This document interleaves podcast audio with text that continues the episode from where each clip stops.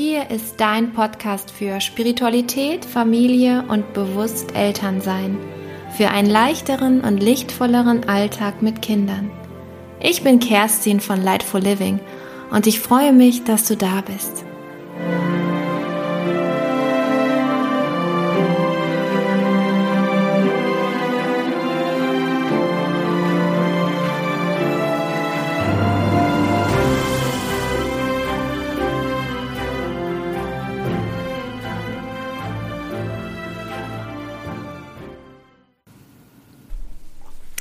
Hallo, ich freue mich. Endlich wieder eine neue Podcast-Folge.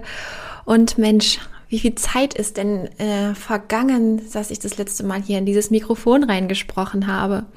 Es ist einfach so unfassbar viel passiert durch diese ganze Corona-Pandemie und das Homeschooling und ständig, dass die Kinder hier sind und waren, habe ich überhaupt keine Zeit gefunden oder mir sie nicht genommen, sagen wir es mal ganz ehrlich, hier ganz in Ruhe reinzusprechen und über viele Dinge meine Gedanken zu äußern, obwohl eigentlich so viel Wundervolles geschieht und so viel Wundervolles los ist.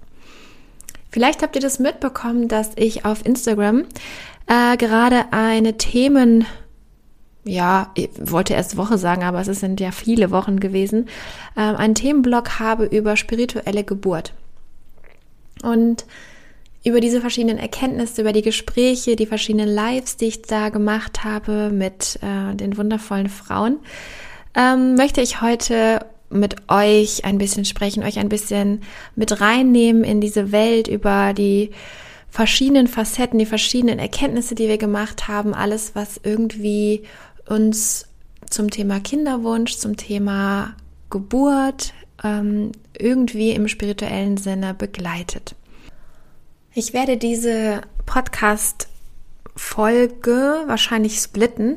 Ich werde mal schauen, wenn ich jetzt hier anfange zu sprechen, wie lange ich dann hier wirklich spreche, weil ich selber auch immer ganz anstrengend finde, wenn die Podcast-Folgen irgendwie stundenlang sind und versuche das dann in so 20 Minuten Steps zu kürzen und in, muss man mal schauen, wie viel es dann werden, Teil 1, Teil 2, Teil 3, wie auch immer, dann zusammenzufassen. Zuerst einmal möchte ich hier in dieser Folge aber über den Kinderwunsch sprechen. Und auch was ähm, wir, wenn wir den spirituellen Rahmen darum packen ähm, oder diesen bewussten Rahmen darum packen, was es eigentlich bedeutet und auf was wir da ähm, stoßen können.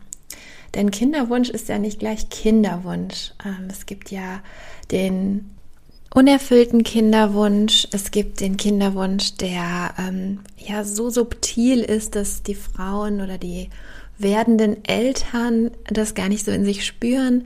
Es gibt verschiedene Glaubensmuster, Glaubenssätze, die uns davon abhalten, überhaupt einen Kinderwunsch zu bilden.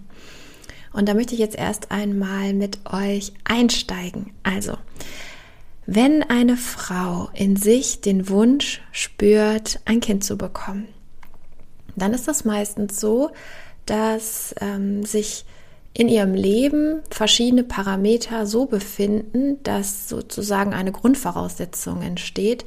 Ähm, meistens ist es das, was sie selbst sich vorgenommen hat, ähm, dass jetzt sie bereit ist, ein Kind zu bekommen. Ich habe sogar damals, also ich habe ja Kulturwissenschaften studiert und ich habe damals meine Bachelorarbeit mit dem Thema Nächstes Projekt Mama werden, individuelle Entscheidungsprozesse zur Realisierung der Kinderplanung. Ich bin total erstaunt gerade, dass ich schon vor 10, 12 Jahren, ähm, ja, 10 Jahren ungefähr, ähm, ja, da mich mit beschäftigt habe. Ich habe nämlich eine Feldforschung gemacht und habe qualitative Interviews geführt mit verschiedenen Frauen, die je nach also in verschiedenen Altersperioden, in Lebenssituationen gewesen sind, die aber Mama gewesen sind und habe sie dazu interviewt, ähm, ja, wie sich der Kinderwunsch bei ihnen entwickelt hat und was da eigentlich für Voraussetzungen stehen mussten und habe das mit den verschiedenen Kulturtheorien und soziologischen Theorien dann abgeglichen und äh, ich finde es total spannend, dass mich dieses Thema jetzt hier schon wieder erreicht und das irgendwie auch so ein bisschen wie so ein Fundament ist, weil ich mich auch viel damals schon mit kulturellen Leitbildern beschäftigt habe, mit Idealen, mit ähm, den Glaubensmustern, die wir eben in diesen kollektiven Leitbildern äh, verankert haben. Und es ist ja dann auch so gewesen, dass ähm, ich selbst mit 25 Jahren bin ich ja Mama geworden, noch im Studium. Und ich war mit wirklich mit Abstand, ich war ja noch, ich habe damals ja noch in Düsseldorf gewohnt und ich war mit Abstand die jüngste, also die nächst, nächste Frau, glaube ich, in dieser PKIP-Gruppe, bei der ich war, die war 33. Also ich hatte da schon echt acht Jahre Unterschied und das ist extremst mir aufgefallen. Ich war auch immer der Außenseiter, auch bei den Vorbereitungskursen und so. Da war ich einfach mit sehr viel Abstand die Jüngste.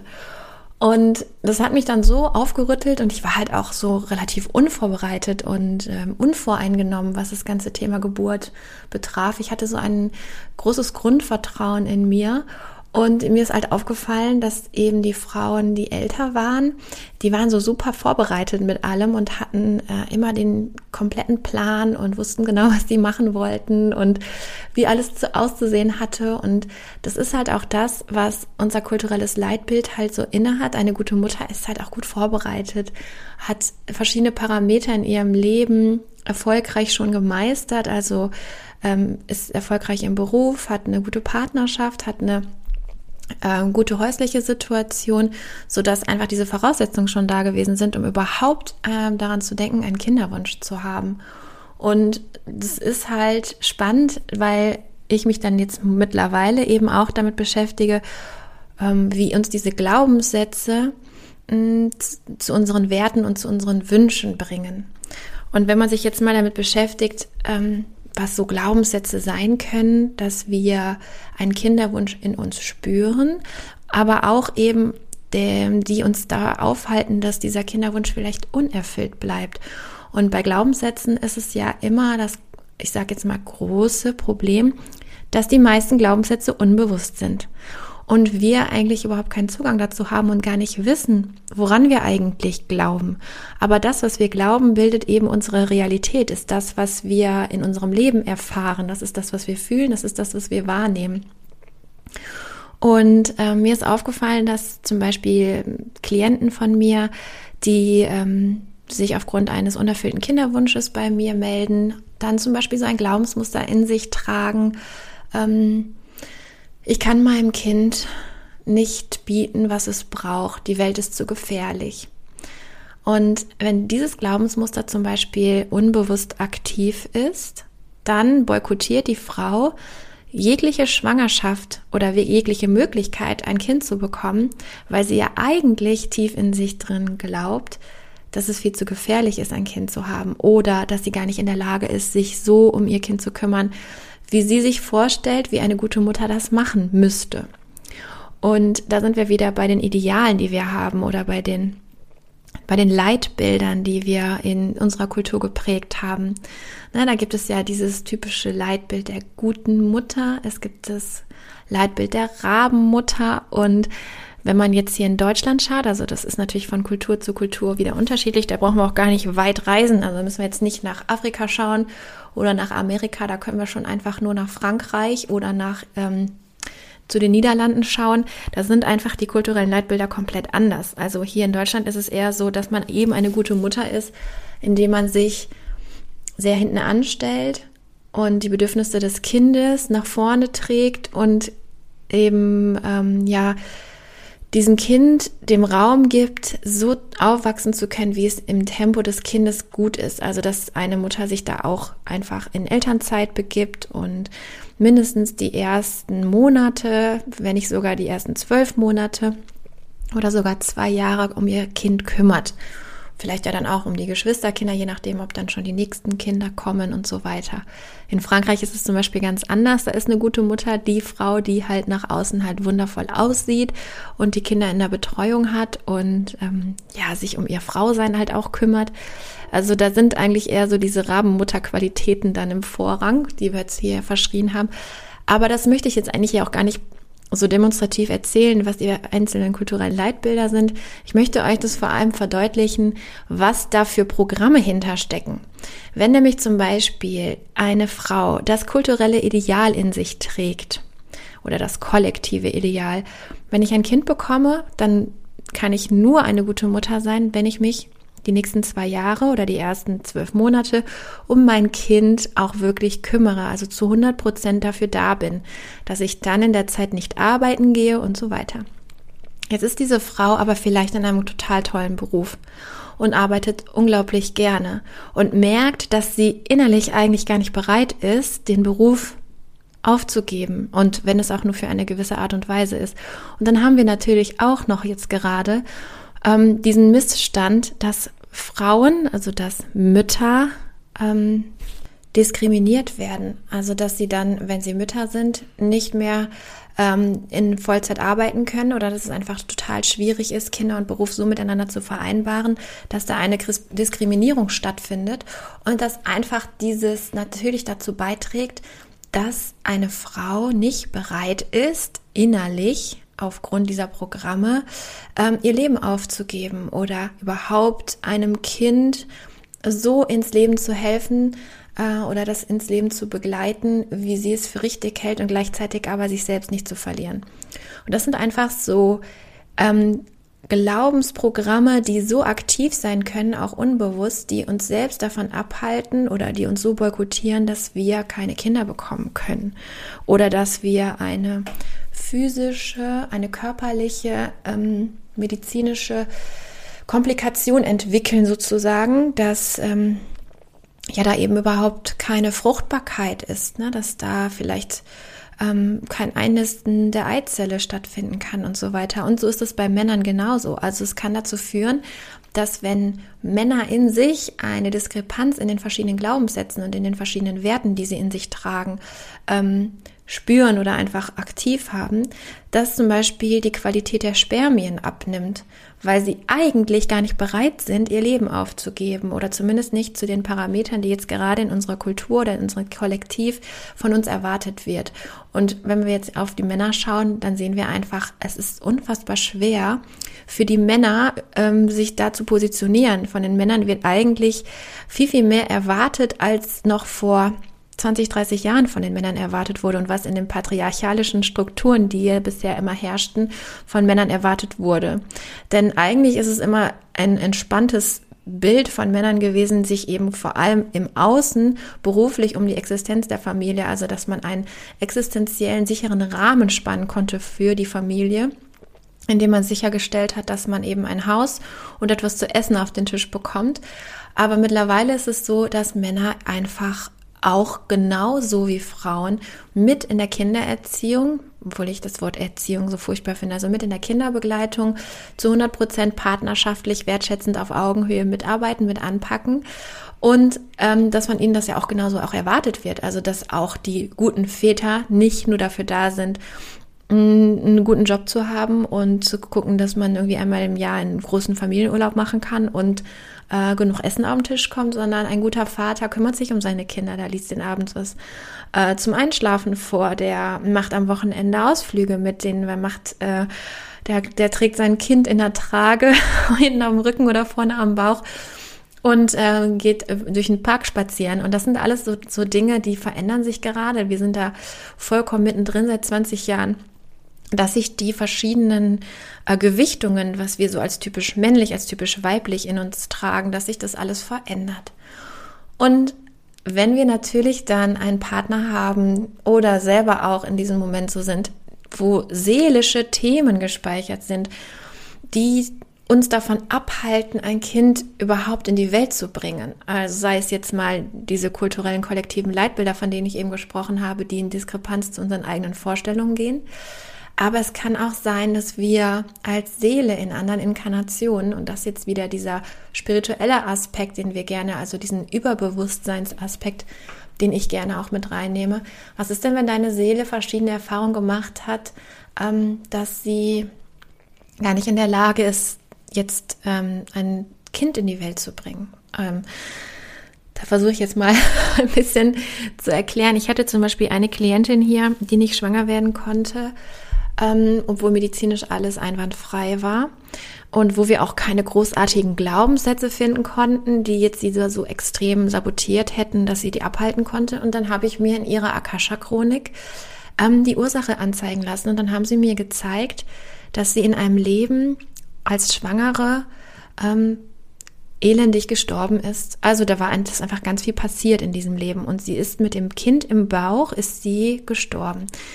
Jetzt hat die Seele genau diese Erinnerung gespeichert gehabt und das ist natürlich dann jetzt wirklich ein sehr abgefahrenes Thema.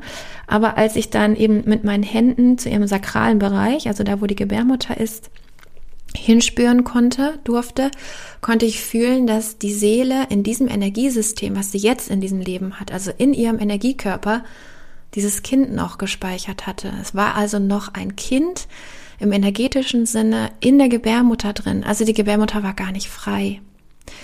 Das heißt, wir haben erst einmal energetisch dieses Kind auf die Welt gebracht und haben eben die Seele von dem Muster geheilt, dass sie überhaupt, sie konnte ja gar nicht schwanger werden, weil sie dachte, sie wäre noch schwanger. Also das sind einfach so ganz viele, viele Dinge. Na klar, für den Verstand ist das total logisch, dass sie nicht schwanger ist. Und in diesem ähm, mentalen ähm, Gebilde ist es auch vollkommen klar gewesen, aber emotional und energetisch hat die Seele aber diesen Zustand immer wieder manifestiert, so dass da einfach keine, kein Platz war in der Gebärmutter.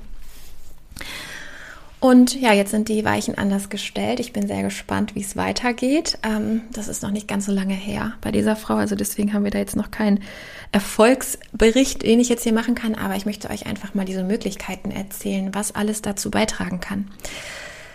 Dann ist es halt auch so, dass ähm, ich, wenn ich mir das Energiesystem oder wenn ich mich verbinde mit den mit den Frauen, dann wird mir ganz oft ähm, ja die Aura auch angezeigt. Und in der Aura der Mama, der werdenden Mama, ist ganz oft schon die Seele eines Kindes zu sehen.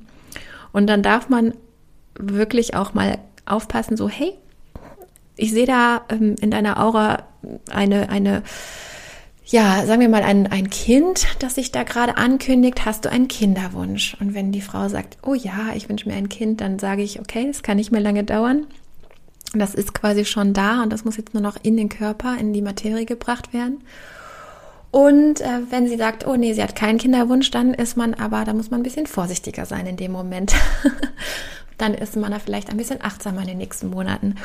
Und äh, es ist halt auch wirklich so, das habe ich ja in meinem vorigen Podcast schon mal erzählt, dass wir eben Verabredungen haben mit anderen Seelen, um die auf die Welt zu bringen. Also wir verabreden uns mit Seelen, dass wir in dieser Inkarnation eine ähm, Eltern-Kind-Beziehung haben und dann diese Seelen eben auf die Erde bringen und sie hier begleiten und oft sind das eben auch Kinder, bei denen wir wissen, wir spüren sie, wir wissen, da fehlt uns noch jemand, da kommt noch jemand und dann wird das auch so umgesetzt. Genau. Dann ähm, dürfen wir gar nicht unterschätzen, was in unserer Gebärmutter passiert, wenn wir eine Fehlgeburt oder eine stille Geburt, eine kleine Geburt ähm, durchlebt haben man muss sich das einmal wirklich vor Augen führen, was da passiert. Also da ist eine Frau, die schwanger geworden ist und die ihr Kind ähm, in welcher Woche auch immer mh, hm, verliert. Zum Beispiel, dass es nicht sich einnistet. Das ist ja wirklich ähm, schon eine ganz frühe, äh, ein ganz früher Abort. Dann kann es ja auch sein, dass man ein Kind verliert, weil es nicht lebensfähig ist und in, in im Körper stirbt, noch im Bauch stirbt und man muss eine stille Geburt oder man darf eine stille Geburt erleben. Und dann ist es ganz oft so, dass wir eben in der medizinischen Behandlung oft auf dem Körper oder im Körper ähm, ja Dinge über uns ergehen lassen, Ausschabungen machen lassen müssen, weil uns das so suggeriert wird und aber unser Körper überhaupt nicht die Möglichkeit bekommt, wirklich loszulassen. Und wirklich einmal zu erleben, da ist ja ein Kind drin gewesen, da ist Leben drin gewesen. Und wenn da eine Ausschabung stattfindet, dann wird das Kind einfach aus dem Körper herausgeholt, obwohl der Körper vielleicht noch gar nicht bereit ist, dieses loszulassen. Und er wird energetisch genauso diese Schwangerschaft immer wieder noch aufrechterhalten, weil da ein Trauma drin gespeichert ist. Da ist quasi ein Seelenteil, des Kindes, das in uns gewesen ist und aber auch von uns in der Gebärmutter gespeichert. Und dann ist es ganz oft halt auch so, dass Kinder ähm, nicht oder dass neue Kinder nicht kommen können oder dass eine neue Schwangerschaft nicht gehalten werden kann, weil die Gebärmutter noch gar nicht geheilt ist. Also nicht medizinisch oder körperlich geheilt, das meine ich gar nicht, sondern energetisch noch nicht geheilt. Die Gebärmutter hat immer noch eine traumatische Erfahrung, hat immer noch ein Kind gespeichert und ähm, die Frau hat noch gar nicht die Möglichkeit sich selbst gegeben, dieses Kind wirklich loszulassen und die Gebärmutter wirklich zu heilen. Und da kann ich jedem nur empfehlen, ein Ritual zu machen, sich ganz bewusst ähm, damit zu verbinden, dass da jetzt ein Verlust stattgefunden hat und dass ähm, man in diesem Ritual ganz bewusst das Kind, das bei einem gewesen ist, ähm, in Frieden ziehen und gehen lassen darf. Und genauso sieht das natürlich auch aus, wenn man sich dazu entscheidet, ähm, ein Kind abzutreiben. Dann ist das Kind ja auch da gewesen, dann ist das Kind auch in der Gebärmutter. Und oft ähm, sind die Frauen emotional total verletzt. Und da hilft es auch, wenn man sich da bewusst noch einmal mit auseinandersetzt und ganz bewusst diese ähm, Schwangerschaft ja in Frieden annimmt und dann auch loslassen kann. Wenn ihr da ähm, Erfahrungen gemacht habt und ihr wünscht euch da noch ein bisschen mehr Informationen zu, Informationen zu, dann sagt mir gerne Bescheid. Bei Instagram könnt ihr mir gerne an, mich gerne anschreiben oder über meine Webseite, über das Kontaktformular. Das ähm, ist ja schon ein sehr, sehr ähm, emotionales Thema, ein Thema, wo viele Menschen auch einen totalen Tabu haben und gar nicht drüber sprechen können. Und das kann sein, dass du jetzt hier durch das, dass du dir das anhörst, schon total getriggert bist oder verletzt bist und äh, fühl dich da bitte ähm, nicht allein gelassen. Also wenn du das jetzt hier hörst und du möchtest gerne irgendwo hin mit diesen Gefühlen, dann darf, lade ich dich ein, dich gerne bei mir zu melden. Ähm, mir gerne eine Nachricht zu schreiben bei Instagram. Da ist es eigentlich am einfachsten. Da schreibe ich dir auf jeden Fall auch zurück oder sprich dir, sprich dir was Schönes zurück, ähm, sodass du dann nicht alleine bist und du dich da auf jeden Fall ähm, gehalten fühlen darfst. Weiter geht es im zweiten Teil.